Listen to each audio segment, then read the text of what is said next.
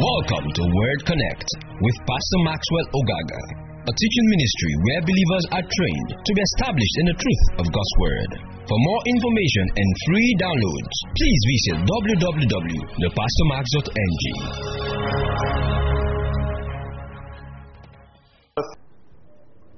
You know, just in my heart, what approach I'd like to take in this Easter conference.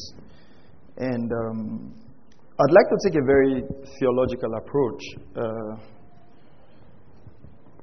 knowing the fact that a lot of us have been Christians for quite a number of years, and even if we're not, if we've not been Christians for a long time, I don't think that uh, the resurrection of Jesus is an issue to us.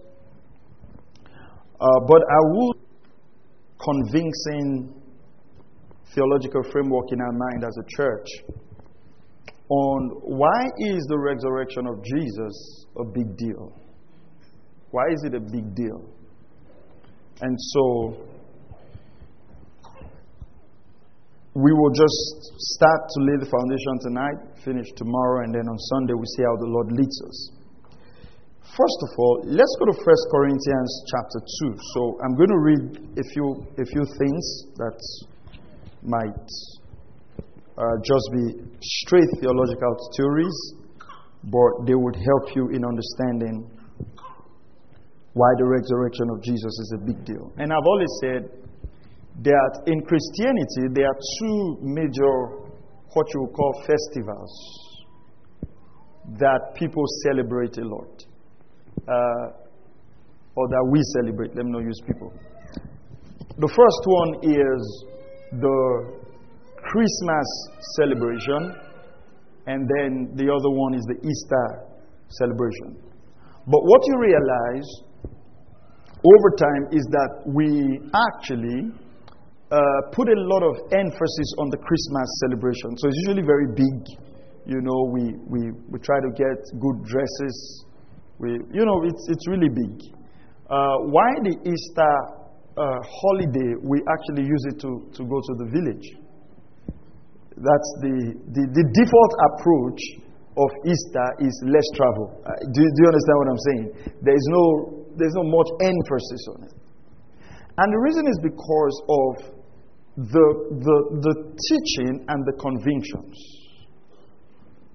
And the other thing is because we actually have um, other people who are not Christians celebrate Christmas with us. So banks will get involved, you know, all kinds of organizations will get involved. So it's very big. And because it's that big, unknown to us, the emphasis of even um, believers is more on Christmas than on Easter. Meanwhile, meanwhile, Easter is the foundation of the Christian faith. So I'm going to show you from Paul's argument on why that is. So we're discussing the power of his resurrection. All right? Let's go to 1 Corinthians chapter 2 and verse 8. Let me start from 1 Corinthians chapter 2 and verse 8. So what I want to do in these 3 days is to establish some theological foundations and doctrinal foundations. So, 1 Corinthians chapter 2 and verse 8, Paul says, Paul was talking about the kinds of wisdom. Let's start reading from verse 1 if you don't mind. And when I came to you, brethren, I did not come with superiority of speech or of wisdom, proclaiming to you the testimony of God. Now, Paul says something that we quote all the time, but it's very important. He says, For I determined, I determined, this was my determination to know nothing among you. Now, what Paul was saying to the Corinthians church is that, hey, you know what? I don't want to know anything among you except Jesus Christ and Him crucified. That's what I want to know. Jesus and Him crucified. Then he says, I was with you in weakness and in fear and in much trembling. And my message and my preaching were not in persuasive words of wisdom, but in demonstration of the Spirit and power. It says, so that your faith will not rest on the wisdom of man, but on the power of God. Yet we do not speak wisdom among those who are mature, a wisdom, however, not of this age, nor of the rulers of this age who are passing away. But we speak God's wisdom in a mystery, the hidden wisdom which God predestined before the ages to our glory. Now look at verse 8. It says, The wisdom which none of the rulers of this age has understood. So Paul says the wisdom that we're proclaiming to you, and you know, Paul calls the cross, the message of the cross, foolishness. To those who are perishing, wisdom. So he's actually talking about the message of the cross. But he says that this wisdom, which none of the rulers of this age has understood, for if they had understood it, they would not have crucified the Lord of glory. So Paul was trying to write to the Corinthians that, you know what? If these people understood the implications of the cross and the effect of the cross on the human race, they would not have attempted to crucify Christ. Which means they did not even understand the implication of the cross or what the cross would bring to the human race. And sadly, today, we also find out not, not quite, you know, maybe some believers do not really also understand the implication of the cross. You know, I wrote something and I was, without joking with you, but I was serious that, you know, so sometimes you're going to see teams, you know, scriptural teams, um, program teams this weekend. Jesus have set you free the power of his resurrection, you're going to see those wonderful teams. And by next Sunday, you're going to see altar versus altar. I mean, so the work of the cross is just going to be undone in seven days. That's not consistent. And then we go on until next year, Easter, where we talk about the cross. So the Bible says that if they had understood, they would not have crucified the, the King of glory. That means that they did not understand the spiritual implications of the cross in their minds. They thought they were just putting a criminal on the cross to death. Now, let's go to 1 Corinthians 15, which is actually the scripture for our discussion, we're going to read from verse 1. We're going to read a lot of scripture, so just bear with me, please. First Corinthians chapter 15 and verse 1, and we're going to stop at verse 19. And as I read, I'll, I'll pause to make some explanations. Now, I make known to you, brethren, the gospel which I preached to you, which also you received, in which also you stand so Paul says, I'm preaching the gospel to you. The gospel that I preach to you is the gospel you received and is the gospel with which you stand. Why is he saying that it's the gospel you stand? Because they needed to believe the message of the gospel. Remember what he said to the Galatians, Oh, you foolish Galatians, right? Um, who has bewitched you? So Paul was saying the gospel you heard is the gospel that you're standing on. So the gospel is not just something we hear so that we can make heaven. The gospel is something that becomes the foundation of our faith. We stand on it. It's the anchor of our soul, praise God. Now, verse 2, it says, By which also you are saved, if you hold fast the word which I preached to you. Look at this, unless you believed in vain unless you believed in vain. Now, pay attention to that phrase, believed in vain. So, pay attention to that phrase. We'll come back to it. Verse 3 For I delivered to you as of first importance what I also received. So, it's important to understand that the gospel Paul received in 1 Corinthians 15, chapter 1 Corinthians chapter 15, verse 1, is what Paul is attempting to explain now in verse 3. For I deliver to you as of first importance that what I also received, comma, that Christ died for our sins according to the scriptures. And I've told you all the time that when you see scriptures in the writings of the apostles of Jesus and the epistles, always remember that the, the word scriptures refers to the Old Testament. Praise God. Are you still here? Say amen. So scriptures refer to the Old Testament. Now, see how Paul argues his case. He says that Christ died for our sins according to the scriptures. So the death of Christ for our sins, we believe that because it is recorded in the scriptures. Pay attention to that, that's very important. Verse 4 it says, And that he was buried, and that he was raised on the third day. See that phrase again, according to what? According to what? According to scriptures. Okay?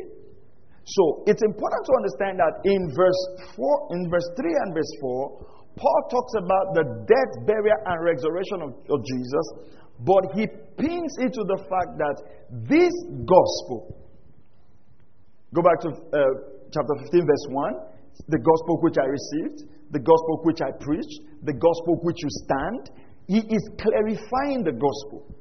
You see, and you know, sometimes when I take my time to emphasize this, it's very important because you should understand that many times many people preach many things and call it the gospel. The scriptures always defines what the gospel is. The gospel is very simple. It is the death, it is the burial, and it's the resurrection of Jesus. That's the gospel. Praise the name of the Lord. So Paul says that, he defines the gospel. He says, For I deliver to you, verse 3, as of first importance, what I also received, that Christ died for our sins according to the scriptures, and that he was buried, and that he was raised on the third day according to the scriptures, and that he appeared to Cephas. We're going to talk about this as we progress in the message. The word, uh, Cephas there is Peter. Then to the twelve. So Jesus appeared to Cephas, and then to the, to the twelve. After he appeared to more than 500 brethren at one time, most of whom remain until now. That means those he appeared to were alive as of when Paul was writing, but some have fallen asleep. That means some are dead. Then he appeared to James, then to all the apostles. Now, you would wonder why is Paul, and that's really why we're studying what we're studying tonight, why was Paul listing everybody that Jesus appeared to? Why do you think is important? Why will he say, Paul, uh, uh, Jesus appeared to this person, and appeared to that person, and appeared to this person, and appeared to these people? And why was he listing them? Why was he mentioning names? If he had said, Jesus died and rose according to scriptures, okay, what was Paul trying to prove? Uh, are you following this? So it means that if Paul was telling us that when Jesus resurrected, he appeared to some people, there was a reason Jesus had to appear to them. And that is why Paul had to say it. Now let's go on. We'll talk about that extensively. He says, and last of all, as to one untimely born. He was referring to himself. He calls himself as one untimely born. You know, interesting uh, interesting Greek word Paul uses there, which can also means abort, miscarriage, and all of those stuff. But it says, one untimely born. He appeared to me also. He says, from the list of the apostles, and not fit to be called an apostle, because I persecuted the church of God. Interesting. That with all the work Paul did, with all the power Paul saw, he said he was the least of the apostles. Praise God. you think if we saw all Paul saw, did all what Paul did, wrote all what Paul had written, we would consider ourselves least of the apostles? Do you think so? Do you think you would consider yourself least of the apostles if you did half of what Paul did? If a snake tried to bite you and you shake it into the fire, would least be something that will come to your mind or super? Super. Yeah. It says, But by the grace of God, I am what I am. And his grace towards me did not prove vain. But I labored even more than all of them. Yet not I, but the grace of God with me. Whether then it was I or they, so we preached and so you believed. Now, I, I need you to pay attention. It says, whether it was me doing the preaching or they were the ones doing the preaching, it wasn't important. We preached and you believed.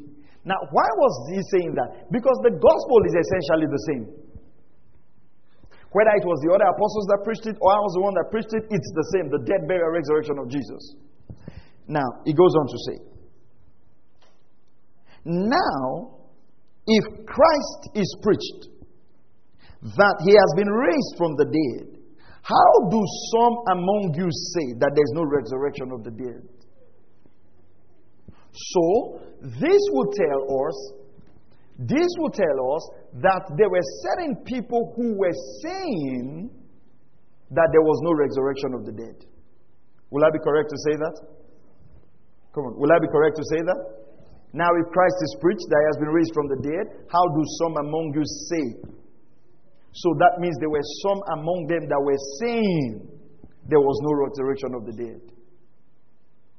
And if that word that they were saying, that there was no resurrection of the dead, was not a big deal, Paul would not have written an epistle to answer that question. So that means it was a big deal. Let, let me explain something to you that you don't know. Maybe you know, but you're not conscious of. Let me explain something to you. There is a very strong, massive attack against the Christian faith we all have to deepen our convictions. You see, the more I, I see people who used to preach the gospel start saying all kinds of things, I'm amazed if they ever believed. Praise the name of the Lord. If you see what's going on in the developed societies, the way uh, every day they keep tuning down. Take my mic down a little bit. I think it's too high. Every day they keep tuning down. Every day they keep um, bringing things that are not there, there. And there's pressure. And so it's very important that we, as believers, deepen our faith. And that's one of my resolve. You know, I was telling Pastor, I said, you know, I can, I can leave you to be doing some of it. I really want to start teaching things that will deepen believers' conv- conviction because when I see people, I'm not talking about, I'm not talking about, uh, I'm not talking about Christians. I'm talking about people we used to preach the gospel together. Stand now and preach. Said, In fact, I, I wrote something on, on, on this whole subject and, and, then someone was telling me, someone was, telling me, someone we used to preach together was telling me where there is the legal position of what Christ has done and there is the real life experience. I'll give you a simple example. How many of you, not in this church, but how many of you know sometimes people preach what you call spirit husband? Have you, have you heard that? Some of you were married before? Spirit husband? Take my mic off. Take my mic off. It's too low. Just stay there until I tell you it's okay. All right. Now, when you listen to that, okay, do you realize that Jesus said, You are the bride of Christ? That's fine. Do you realize Jesus said you're the bride of Christ? When last did you hear that you are the bride of Christ? Do you know you are actually married to a spirit man? His name is Jesus. How many of you think it will? I hope you don't misunderstand that. But how many of you think that will do you good?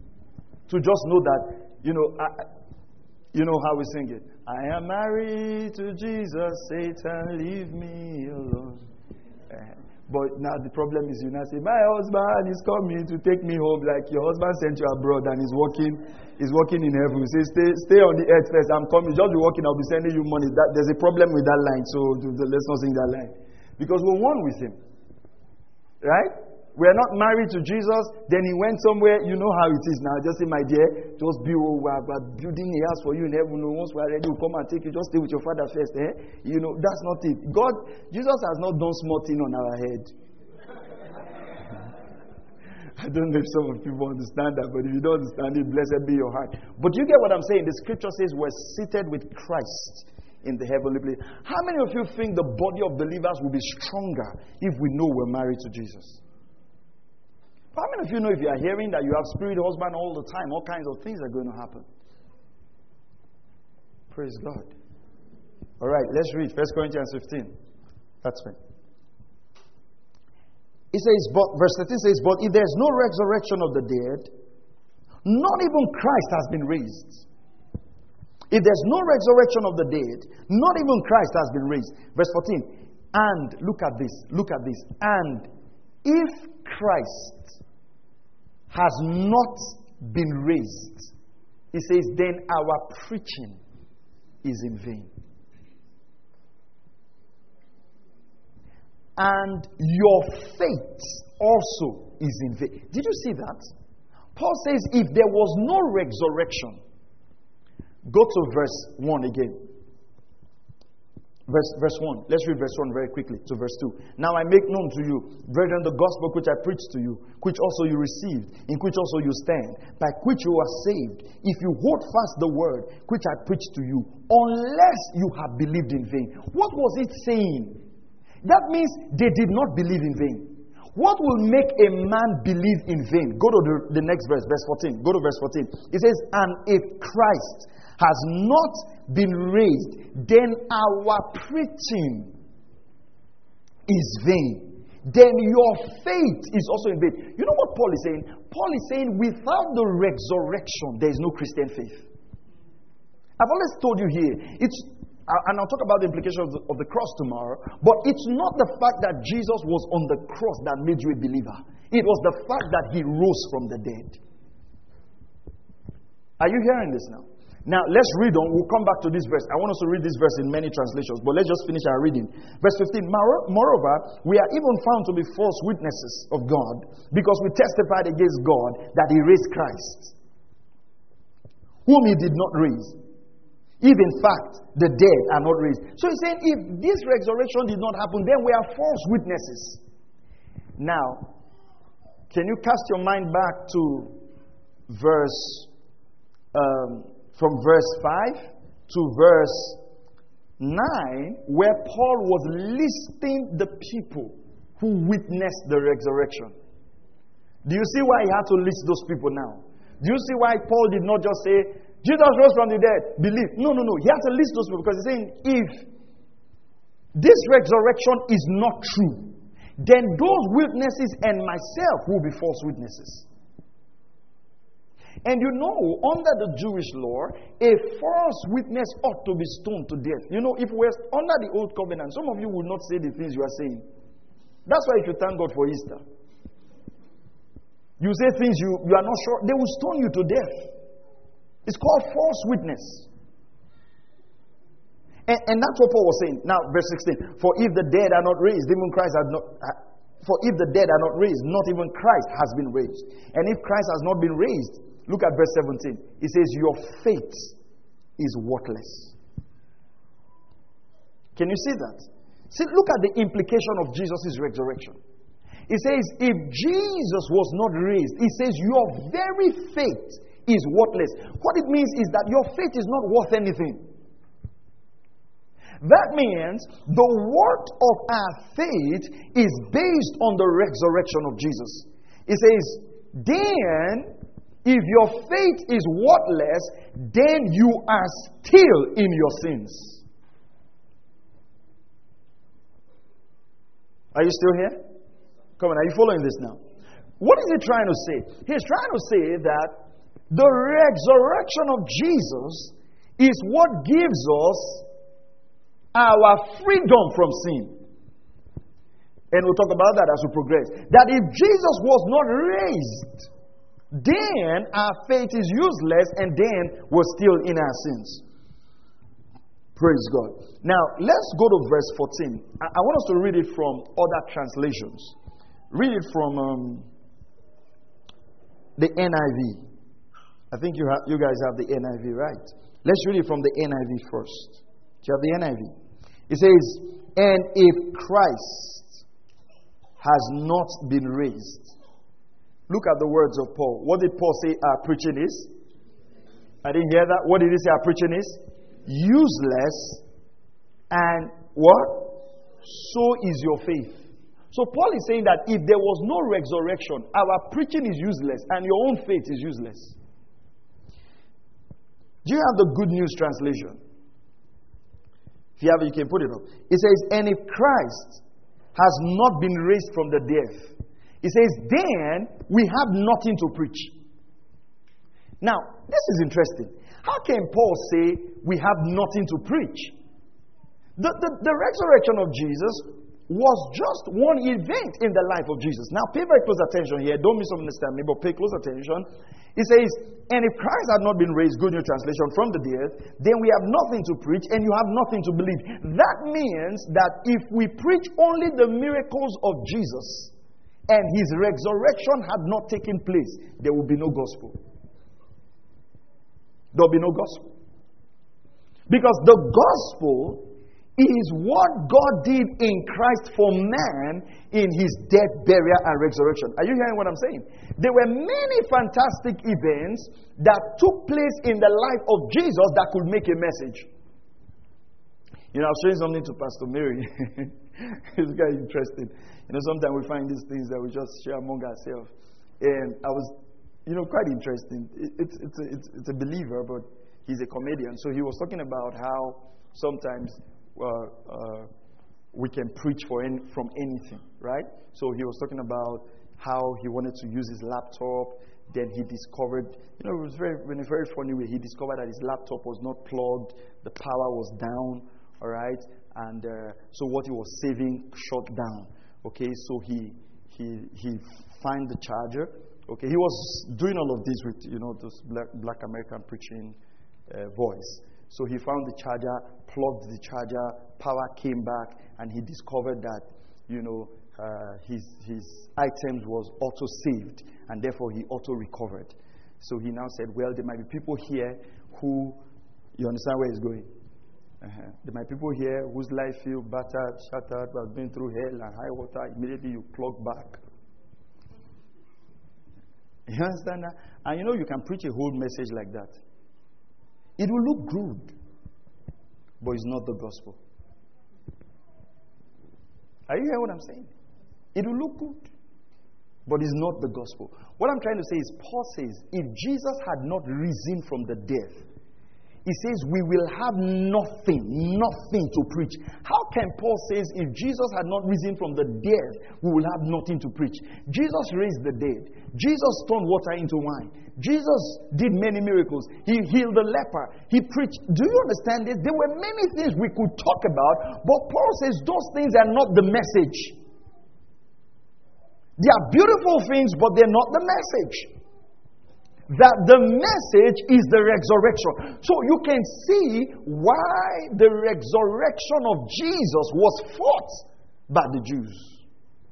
Because that is the gospel. That is the gospel. Now you will see why it was intentional that Jesus showed himself to people that he had risen. Because that was what was going to birth the gospel. Now, uh, do you have the amplified version? I don't know which of the amplified you have, but your amplified and my amplified, they are not always okay. I think it's correct now. Then we need to get the amplified classic translation later on, but this is fine. Let's work with this. Look at what it says. It says, If Christ had not risen, then our preaching is in vain. Then he uses the word, it amounts to nothing. And your faith, this is what I like about the Amplified. It says, Your faith is devoid of truth, it lacks truth. So it means that the resurrection of Jesus is what gives validity to the gospel. It says, and is fruitless. Then it says, without effect. It is empty. It is imaginary and it is unfounded, which means it has no foundation. So you can see the importance of the resurrection of Jesus. Charles Spurgeon said, Our religion is not based upon opinions but upon facts. We hear persons sometimes says, Those are your views and these are ours. Whatever your views may be is a small matter is a small matter. What are the facts of the case? What are the facts of the Christian faith? You know, we've, we, we've, we've, we've, um, we are in a generation where people practically deny that the Bible is true. We're in a generation that people deny that Jesus is Lord. You know, I never had that encounter growing up in a pastor's home. Of course, you can't say that the Bible is not true except you want to make you want to meet your maker that day. right? So, uh, never. The first time I ever had to think about that was the first time I traveled out of the country. I was in, um, we went for this NGO function, World Bank Anti Corruption Youth Summit in Brussels, in Belgium. So we were all sitting there, and then um, you know, so usually we'll come out for the day event and go back to our rooms. I just got married there, not quite, I mean, just not quite long, got married. And um, so I had a roommate who was a bit close to me. We're all in one room. So he came out and said, Oh, we, are going out, we're, we're, going to drink. So I said, Oh, no, I don't drink.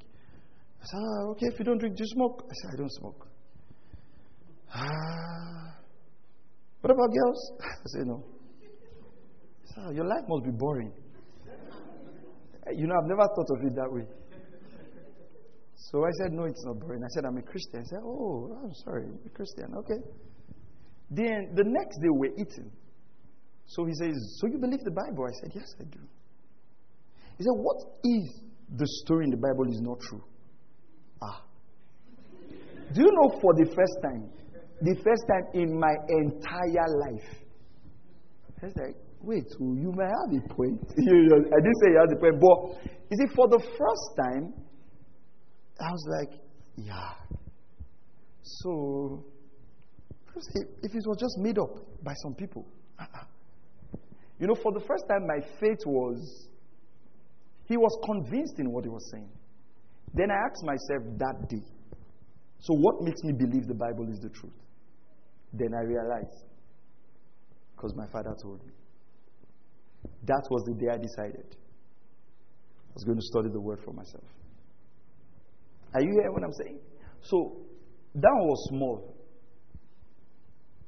When you realize that it was a little girl that made Peter to say that he did not know Jesus.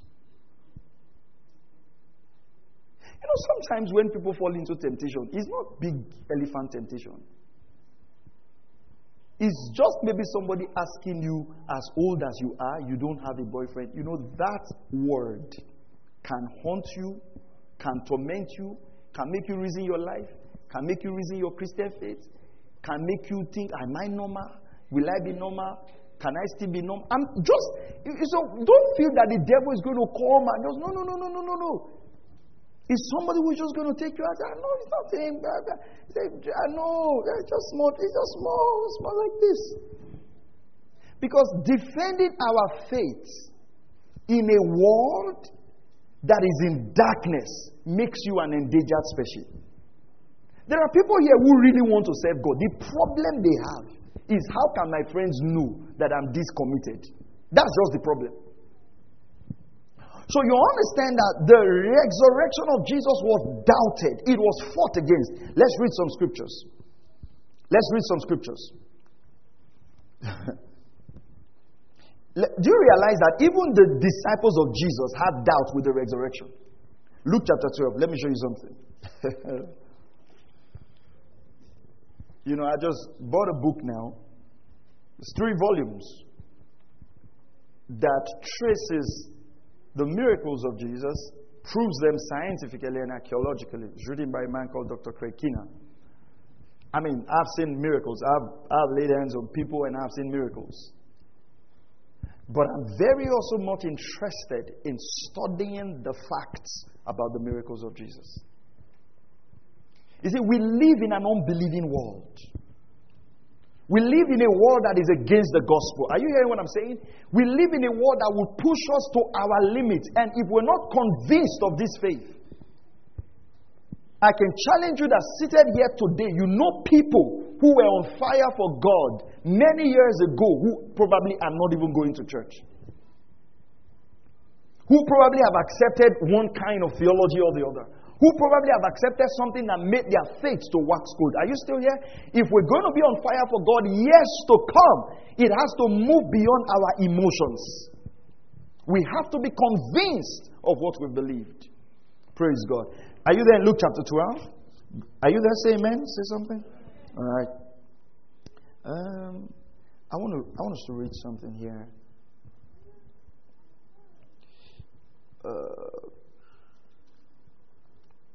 Let's now let's go to let's go to Matthew first of all. We'll come back to Luke. Let's go to Matthew chapter 27. Let's go to Matthew 27, please. Let me show you something there first. Matthew 27, and um, let's go to verse 55. Let's go to verse 55, Matthew 27, 55. And we're going to stop at verse um, let me see where we stop now. Let's go to verse 55. It says, When it was evening, no, many women were there looking on from a distance who had followed Jesus from Galilee while ministering to him. Among them was Mary Magdalene and Mary, the mother of Jesus, and Joseph, and the mother of the sons of Zebedee. Now, uh, I have a lot of scriptures here, but because of my time, I'll not be able to read them to you. But you would realize that actually, uh, women stayed more with Jesus at the cross. And they were the first to proclaim his resurrection. That's why I wrote that little book. Um, what's the title of that book I wrote now? Relevant for God's eternal purpose. You know, sometimes, even in the body of Christ, even as women, we really do not see ourselves in the light of how God sees us. You realize that at the cross of Jesus, Significantly, women accompanied him closer to the cross. In fact, uh, John's rendering of that said that at the foot of the cross, it was women that were with him. And then when you read also in Luke chapter 8, verse 1 to 3, you would also find that most of the financial partners of Jesus were women. And that's why I always tell pastors, it's very important that if women believe in your ministry, you will be really blessed. Because a woman can make the husband bless you. I tell you. But no matter how the man likes you, if the woman does not like you, there goes your tithes and your offering. But let's go to verse, uh, let's keep reading. Go to verse chapter 28 now. Now, okay, let's, let's go gradually. Go to, let's just read gradually. Verse 57. When it was evening, there came a rich man from Arimathea named Joseph, who had himself had also become a disciple of Jesus. This man went to Pilate and asked for the body of Jesus. Then Pilate ordered it be given to him. And Joseph took the body and wrapped it in clean linen cloth and laid it in his own new tomb, which he has hewn out in the rock. And he rolled a large stone against the entrance of the tomb and went away. Uh, you realize that the Jesus, the disciples of Jesus, did not demand for his body. Right?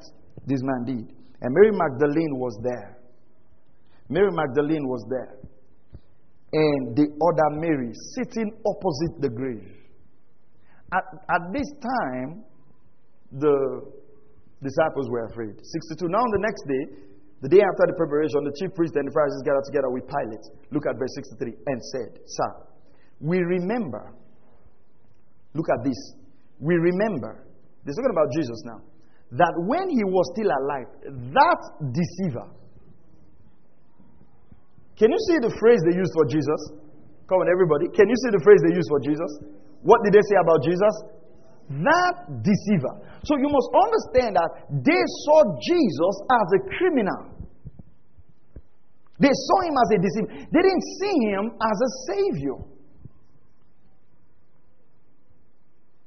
They didn't see him as a savior. Look at what he says. He says, Sir, we remember that when he was still alive, that deceiver said, After three days, I am to rise again. They took notes of those words And they called him a deceiver. They said, That's what the deceiver said. Then he says, Therefore, give orders for the grave to be made secure until the third day. Otherwise, his disciples may come and steal him away and say to people, He had risen from the dead. Can you see what they were trying to prevent? They were trying to prevent the fact that the resurrection of Jesus would actually happen. So they actually went to the government and said, you know what? That deceiver said he was going to rise again. Let's prevent that from happening. So guard the grave so that his disciples will not proclaim that he is risen. That's the extent they went to ensure that Jesus did not rise from the grave. And, and so you see why the resurrection is a big deal. Now go on. It says, verse 64 Therefore give orders for the grave to be made secure until the third day, otherwise his disciples may come and steal him away and say to people, He has risen from the dead. And the last deception will be worse than the first. Hey, don't rush over those scriptures. That means everything Jesus did for three and a half years, the Jews thought he was a deceiver.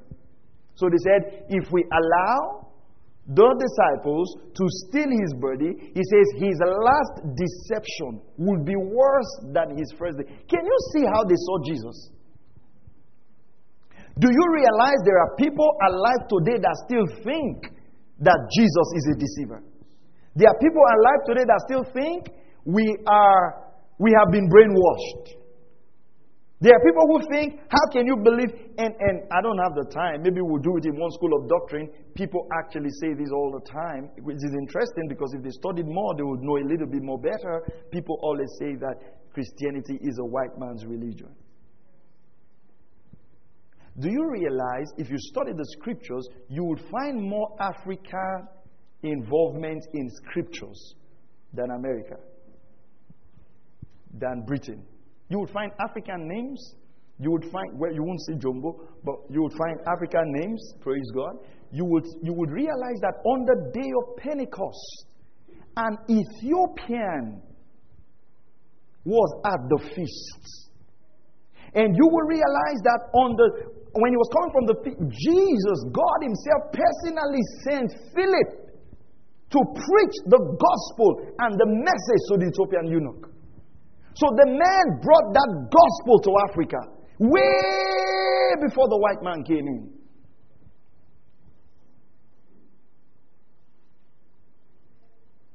When Jesus was to be killed by Herod, he was sent to Egypt.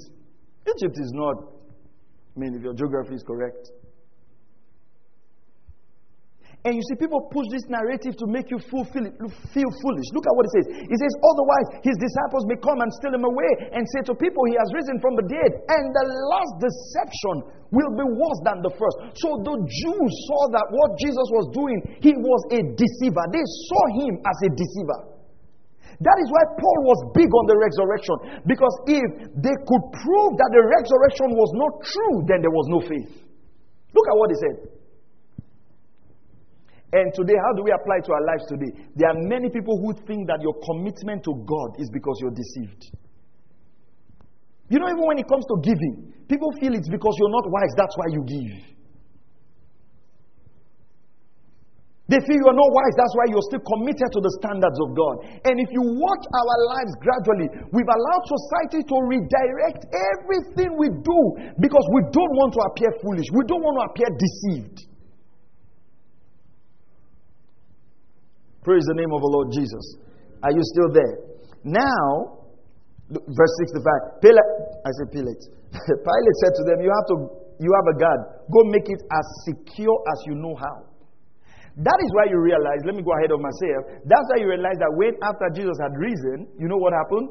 They came and bribed the guards to go and tell a lie that the disciples stole his body. Until today, that lie is still found in the Jews. That his body was stolen. There are people today in Israel that still believe that the body of Jesus was stolen. And let me, let me shock you. In today's Israel, few people are Christians. The average Israelite does not believe that Jesus is the Messiah. And I was reading something, well, I don't believe what I read on social media now until I make my own research. So I'm still investigating it about them trying to pass a bill that will outlaw the teaching about Jesus in Israel. And it's very possible for them to do that because they consider Jesus as one of the prophets. They don't consider him as the Messiah. They are still waiting for the Messiah as we speak. And meanwhile, you, with all the knowledge you have, will take your money and go there every year. When Paul says you are the true Israel of God. Praise the name of the Lord. Now, I don't have anything against traveling to those places. And like I said, I, I, I would love to travel to those places just to put a sense to some of the things I teach. But not because I feel that Israel is more holy than Bonny Island. A thousand times no. The scripture doesn't teach us. The scripture does not teach us that. Doesn't teach us that. Praise the name of the Lord. Now go on. And they went and made the, the grave secure. And along with the guard, they set a seal on what? On the stone. Let's read quickly. Now, after the Sabbath, as it began to dawn towards the first day of the week, Mary Magdalene and other Mary came to look at the grave. Can you see how committed these women were to the ministry of Jesus? Hmm? Come on, can you see this? Now, I have a whole list of scriptures here. I'm going to give it to Pastor Mary to put on your women's group so that you guys can read it up. Hmm? how women were committed to the ministry of Jesus. Did they have husbands? They had. Did they have children? They had. Jesus was at the cross, they were there. First day of the week, they went to make sure the body was anointed. Mary Magdalene, seven demons were casted out of her, and she still followed Jesus like that. You see, God did not save you to live for yourself. There is a life of the kingdom. Every believer, you see, every believer must check his kingdom commitments. You must check. Marriage shouldn't stop your commitment to the things of God. Marriage shouldn't make you prayerless. It shouldn't make you less committed. You should never be a believer that used to say, I used to pray. In those days when we used to serve God, that's an anathema. It's a curse. Don't say that. Your life ought to go brighter and brighter, not just your money. Are you hearing what I'm saying? My greatest passion now is for people to finish the faith strong. Because I see a lot of distraction coming. Even, even, even as ministers of the gospel, there's a tendency to keep toning down the word, come on, reducing what we preach. Are you following what I'm saying? Teaching what people like. Sometimes teaching what people like does not necessarily mean you're watering down the message. It just means you're not big on doctrine. How many of you realize the church we all grew up in, we were big on doctrine? Yeah? And I, and I give the example all the time. We can, we can call a group of Christians and just ask them what's the atonement? What's justification? Prove to us that Jesus is Lord. And they can hardly do that. Because, again, they're not taught. you know, while I was preparing interesting. I was praying for the message, I was struggling a bit because struggling a bit. So I was reading, I was just telling Pastor Mary. So he said, ah, say if you are not ready, no problem. You know, of course, she was joking. Say, when you go there, just tell them, as Jesus rose from the dead, whatever is holding you bound, I say you will rise. I say, and you know it will work. Oh, you know it will work. But do you realize that if you think the resurrection of Jesus is just so that your needs will be met, you have not understood the gospel. Do you think the resurrection was just, and, and I'm going to read something to you, and I, I will read that to you, how all the apostles died. Right? We're just going to go through how, how the apostles died. Why will they die for a man who did not rise from the dead? Why will they defend his resurrection with their life? What is it about the, the resurrection of Jesus that the apostles were not willing to let go? Okay, so let's read quickly. Verse 2. And behold, and I like this, a severe earthquake had occurred. you know that you can guide against everything. You can't guide against earthquake, right? I mean, I'm sure the, the, the soldiers that were at the grave of Jesus will just be like, ah, who sent us on duty today? Thank God for the Lord. For an angel of the Lord descended from heaven, came and rolled away the stone and sat upon it. And I like the concept of sitting upon it. It's like, this is the stone. Oh, yeah, come and take it. I like that concept. These angels were smart. And his appearance was like lightning and his clothing as white as snow. The guards shook for fear of him and became like dead men. Look at who they sent. And that's why, no matter how much money you have, be, be quoting Psalm 91. Are you hearing what I'm saying? I always tell people that when some kind of robbers come, not to your house, when some kind of robbers come to certain houses, it's the security man that will open the door and say, Come here. When they see the key, they'll just say, Sir, who do you want to keep first? Is it Madam? Ah, we have security, we have security. No, look at security that they paid. No, you, I, did you not read verse 66? Look at verse 66. Go back again.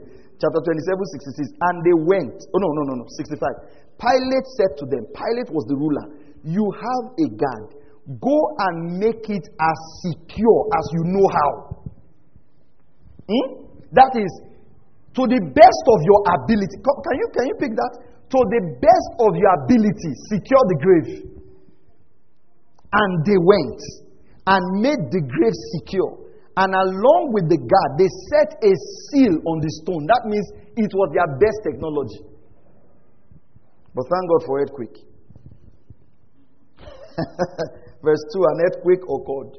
We have used two verses to read how they secured the grave. We've re- used one line to read how the grave opened. All right? Verse, verse 4. The guards shook for fear of him and became like dead men. The angel said to the women, Do not be afraid. The angel addressed the women, Do not be afraid. The first people that preached the gospel was, were women. Hmm? That's why when God has called you to minister as a woman, you, it's not necessary to just be preaching about relationship. Are you hearing what I'm saying? You preach gospel, gospel, not just relationship. Don't restrict your calling to the prevailing circumstance. Singles mingle. No, it's okay. We can do that. But there is a God. Are you hearing what I'm saying? Because if we actually believe and act on the gospel, we will have healthy relationships. Are you following what I'm saying? Gospel. Look at this. The angel said to the women, Do not be afraid. Is somebody enjoying this tonight? All right. For I know that you're looking for Jesus who has been crucified. He is not here. Glory to God. Come on, somebody say amen. He says he is not here. For he has risen. How just as he said. Do you remember what we read before now, chapter 27? Why the religious. You remember what we read when we started? If the prince of this world had known, they would not have crucified the King of glory. Right? Then they came to Jesus and said, That deceiver said he would rise on the third day. Then look at what the angel said. He said, He is not here, for he has risen, just as he said. Come and see the place where he was lying. Praise the name of the Lord. Come on, how many of you can say amen for the resurrection of Jesus? says, Go quickly. So they were the first ones commissioned and tell his disciples that he has risen from the dead. And behold, we'll talk about this. He is going ahead of you into Galilee. There you will see him. Behold, I've told you. So he says, You know what? Go and tell his disciples that he's risen. But I am going ahead. He will be going ahead. He's going to show himself. And they left the tomb quickly with fear and great joy and ran to report it to his disciples. I can imagine this, what these women went through. I'm telling you. And behold, Jesus met them and greeted them. And they come, came up, took hold of his feet and worshipped him. Then Jesus said to them, Do not be afraid. Go and take word to my brethren. Do you realize that after Jesus had resurrected, he calls them my brethren? says, Go take word to my brethren to leave for Galilee, and there they will see me. Praise the name of the Lord. Go to verse 11. Now, while they were on their way, some of the guard came into the city and reported to the chief priest all that had happened. So the guard went back to the chief priest and said, You know what? the man has left. He has gone. It's like you put a security man, then he's the one that reports to you that what you said he should guard has been stolen. And when they had assembled with the elders and consulted together, look at this. They gave a large sum of money to the soldiers. They knew they could not deny the truth anymore. So they gave a large sum of money to the soldier and said, You are to say. You see, that's why money is needed to advance the gospel because a lot of lies are built on finances. How many of you remember, or well, you know quite all right, that most of these African countries that have not agreed to pass these um, homosexual laws and all of that, what, what is it that the foreign countries always say? We will deny you some money. Yeah. I remember that time we were doing a couple of things in the NGO. There were a few of our guys who started doing this right thing. And some of them, when they started working with this organization, they were well paid, solid cars, gave them comfort. Even though you don't believe it in your heart, when you see the kind of comfort that they're giving. And that's why you see that we believers need, you see, when it comes to funding the gospel, the believer should know that there is a mission, there is a course. It's not just about if I give to God, what will God give me? No, there is a truth that needs to get out there. There is a word, there is a message that needs to be preached. Praise the name of the Lord. And, and verse 13, and say, you are to say, his disciples came by night and stole him away while we were asleep. And if this should come to the governor's ear, we will win him over and keep you out of trouble. Can you see how connected these people were to promote a lie? And they took the money and did as they have been instructed. You know, when people talk about bribery and corruption and all of this, they make it look like it started here. It's not today people started taking money to twist stories. This was in Jesus' days. And I'm sure some of these soldiers attended the service. So they took money and did as they had been instructed. Look at this sad part of it. And this story was widely spread among the Jews. Look at the next line. And is to this day. The money they gave these disciples the, sorry, they gave these soldiers sustained a life for over 2,000 years till today. Do you realize that if these soldiers have just said, you know what, we're not taking this money, this man rose from the dead, that whole lie would not have been believed till today. You see, when you shut your mouth from proclaiming the truth, you keep people in darkness. That's why we must never compromise the truth because we want to be accepted. We must never compromise the truth because we want to be uh, popular. We must never compromise the truth because we want more, more money. No! If something is the truth as written in the scriptures, we must be bold to declare it, praise God. Bold to say, bold to teach it. I remember a dear friend of mine, very dear friend of mine, right?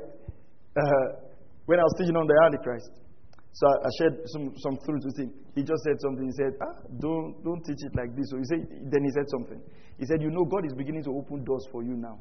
He said, and some of those people will listen to this message and they will not invite you again. I said, that's the more reason we need to teach it.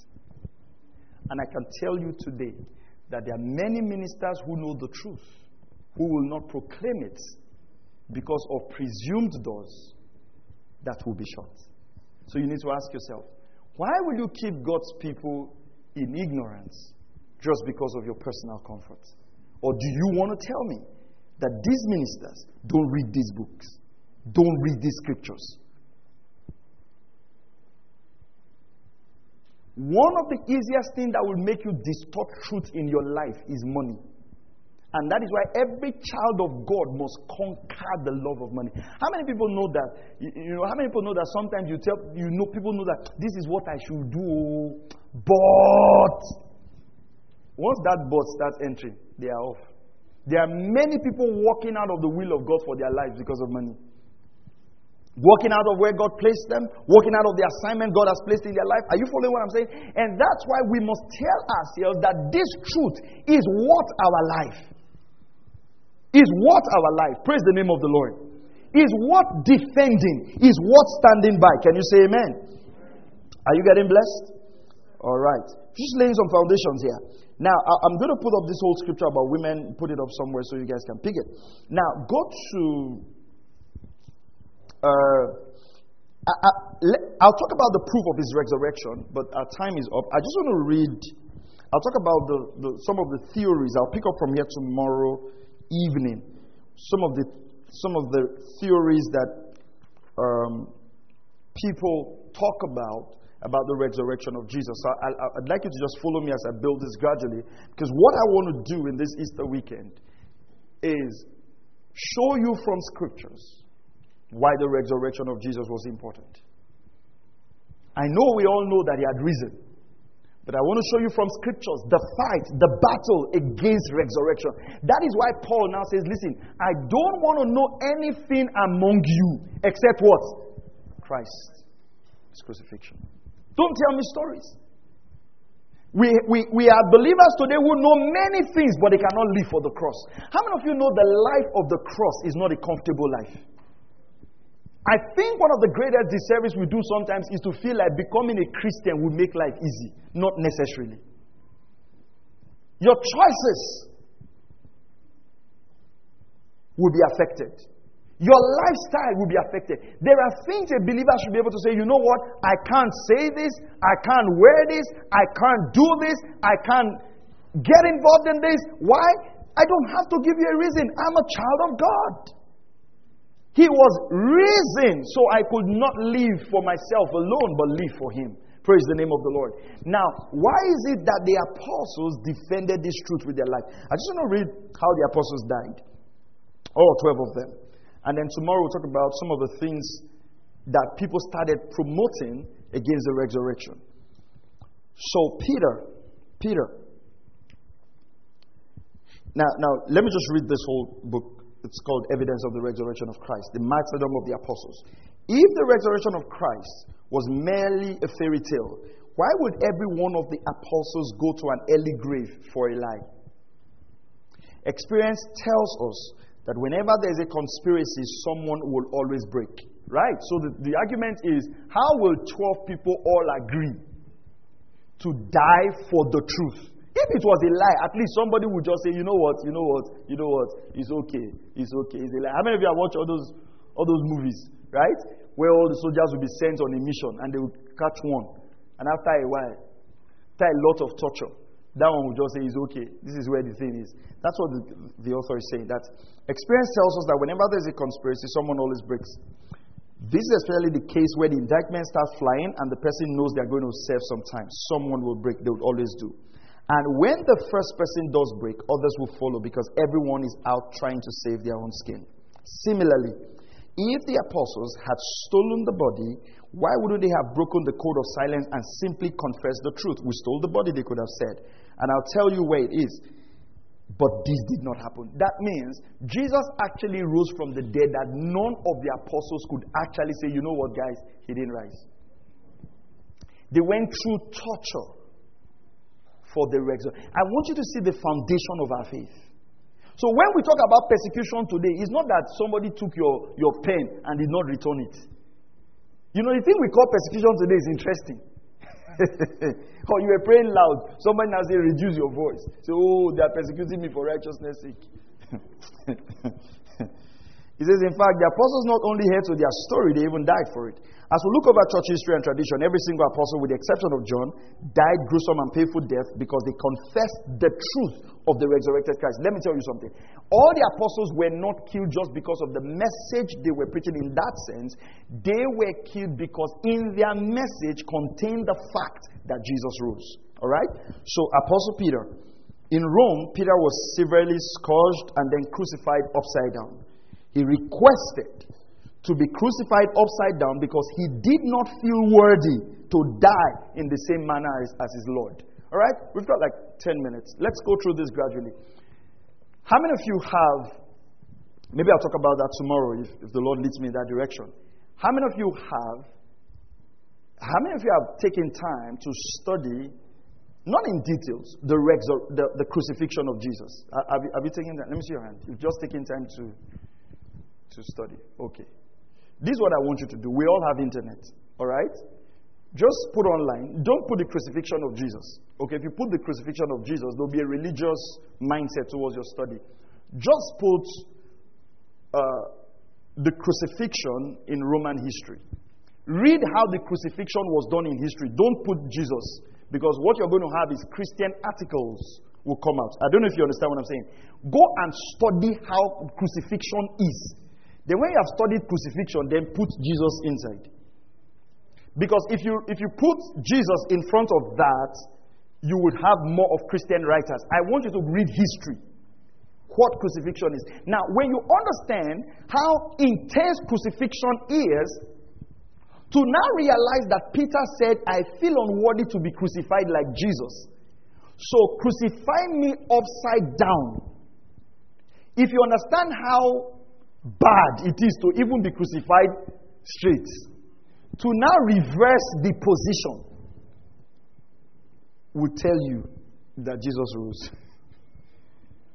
Are you hearing? Look at what Peter said that I, feel unworthy to be crucified like my master, so turn me upside down.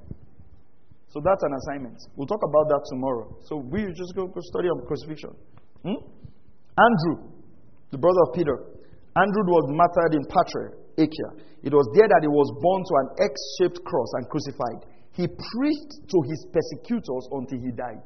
So um, Andrew was crucified in a cross. You know, the cross of Jesus was like this, right?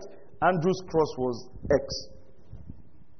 So they ensured his leg was well spread, they ensured his hand was well spread, and while they were doing that to him, he was preaching. How many of you think you will remember to preach when they are tying your hands? See, I, I want us to get the, that's what I want us to have in this Easter, Easter conference the foundation of our faith. Tied to an cross. Even if they will tell you now that we just want to tie you to that chair, there will be trouble. As you have tied me, so God will tie all your generations. You know, we are, we are quick to lay curses. We are quick to. James, the son of Zebedee, the first of the apostles to be martyred. James' death is the only martyrdom of the apostles mentioned in the New Testament. He was the first to die. Acts chapter 12, verse 2. Remember, we read that always in church here. When he died, they now took hold of Peter until the church prayed. So it was Herod that killed uh, James. Okay. Herod, Herod Agrippa I, the grandson of Herod the Great, was the one that killed, um, killed James. John, the brother of James. So tradition tells us John was put. So John, the brother of James, is the one that wrote First, Second, Third John, and then also wrote the book of Revelation. So theological history has it that he was put in a pot of oil, but he wasn't burnt. That's, that's big. Put in a pot of oil and it wasn't burnt.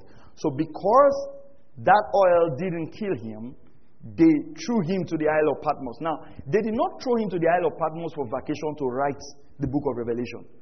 It was a wide island. They just felt, you know what? Animals will kill you there. And this man had such a walk with God that immediately he landed, God started speaking to him in, to write the book of Revelation. He wrote the book of Revelation with wild animals. I usually don't like cats. I know some people do, but I don't like cats. And sometimes I go to East Africa and they always have cats like in the restaurants because they do a lot of meat. And I know that when I'm eating, I have one eye on my meat. And as a spiritually strong man, I have one eye looking around. You know, when the cats start coming, I'm raising, it's very uncomfortable. Right? So sometimes my host will help me to drive the cat. I do just like them. And they are very funny. If you throw food far away for them, they will pick it and now come close. You want to eat it close to you. Say, can't you guys just obey simple instruction? Eat there. You know, but so I'm wondering, imagine writing in the midst of not a restaurant. Come on, saints. In the midst of wild animals. It's like you were thrown to the nature park to die. That's nice. It's a nice place. But you were thrown there to die. The first thought that I was thrown here to die. You know, immediately, immediately you learn. What is your first thought? Do you want to hear I was on the Lord's day, I was in the Spirit on the Lord's day. No, you want to look for a route out. You want to start complaining. In fact, when you now hear write a letter to the seven. I'm not writing anything. It is church matter that brought me to, to Patmos. don't, don't. There are many people who are offended at God because of what they are going through, not knowing that if they go through whatever they're going through with the right heart, sometimes the greatest revelation to heal the body of Christ will come out from them. Not that God intend for that situation to be in their lives, but if they have the right heart and say, in the midst of all this, I will not allow my faith to be tampered with, then that power, that resurrection life would work in us. And see, a whole book, 22 chapters, came out of a man who was thrown to the island of Patmos to die. I'll ask you something tonight before we conclude. What will you go through in this life that will make you drop your faith? What will it be?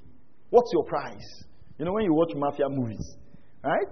And they come and say, Yeah, this guy is not budging. Then they say, Every man has a price. What's your price? Is it marriage? Is it money? Is it fame? Is it popularity? Is it just wanting people not to laugh at you?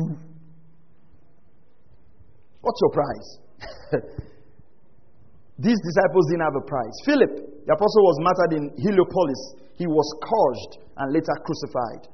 Bartholomew, according to the martyrdom of St. Bartholomew, he was put in a sack and thrown into the sea. All right? Now, you have two stories about Bartholomew. Some says he was crucified upside down. So, Bartholomew's, um, you have two reports about him. Thomas, now, this apostle of Christ was killed in India with a lance that ran through his body. So, Apostle Thomas actually went to India, um, did a great work in India. Matthew, the tax collector. Matthew was slain in Ethiopia. James, the son of Alphaeus. The Apostle James was stoned and then beaten to death with a club. Judas, uh, son of Thamis, that's Thaddeus. Church tradition is not clear on the martyrdom of this apostle. All right? Now, Simon the Zealot, the reports of church history tell us that Simon was crucified after preaching the gospel. If the resurrection was a lie, if the resurrection was a fabrication, don't you think at least one of these apostles would have said, you know what? It's okay. It's okay. Don't tell them I told you. It's just between you and me. But the man did not rise.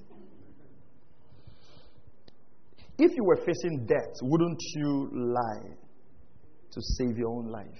Especially if that thing was not true. But not one of the apostles changed their story. Why? It was because they could not deny the fact that Jesus was actually risen. And, saints, I tell you, if Jesus is alive, then there's a whole lot that can go right in your life. If these apostles did not deny Jesus, then we have no reason, we have absolutely no reason to go back on the faith. What I'm trusting to achieve as your pastor in these three days is to push enough of this truth in your heart in such a way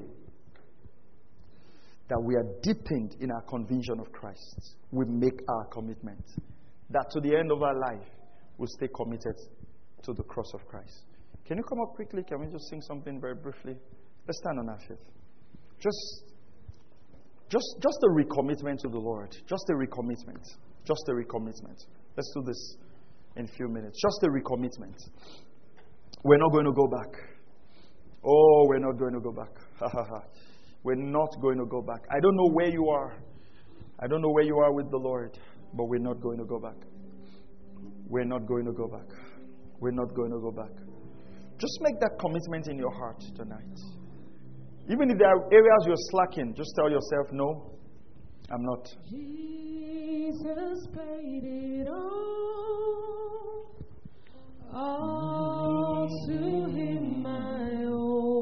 Thank you, Lord Jesus. Sin had left a crimson stain. He was. While they're singing, just just think, just think and reflect over your life. Jesus paid it all. He deserves our all. He deserves our all. All to Him my own. Why don't you make a commitment to God tonight? Had left a crimson stain. He was. Maybe you've been running away from God. Maybe you've been having struggles serving God. Tonight is your night. Jesus paid, Jesus paid it all with his blood. all to him my. Oh, yeah. Sin had left a crimson stain. He was. One more time. Jesus paid it all. Jesus. How many of us are grateful for the sacrifice of Jesus? To him I owe. Thank you that we can accept that sacrifice. Sin had left a crimson stain. He washed feet white as snow. I want us to live here tonight with a commitment to Jesus. I want you to live here with a commitment to Jesus. And And if you're not born again, There's an opportunity for you to do that, to accept the Lord Jesus into your life. And it's very simple. You believe the sacrifice, you believe that Jesus died and he rose. You ask him into your life, you receive his life into your life, and you become his child. Or maybe you've walked away from the Lord. You discover you're slacking in your commitments. You just want to feel comfortable among your friends, even though they are not born again. Or maybe your faith is challenged. Why don't you make a U turn tonight then? This Easter weekend, let it be a weekend where you recommit and say, Lord Jesus. One more time, let's just take it higher a bit. Come on. Jesus paid it. God is not counting your sins against you. He's paid the price. He's paid the price. All to Him I owe. Yes, Jesus. One more time for the last time. Jesus paid it all. All to Him I owe. Sin has left us crimson stain. He was feet white as snow. When we come to Him, His blood is rich enough to make us white as snow. He white as snow. Father, we thank you. We ask, Lord Jesus Christ, that every heart rededicated to you, that God, that fire starts tonight will not end. Your grace will abide. Your grace will strengthen us. We'll be a people of conviction.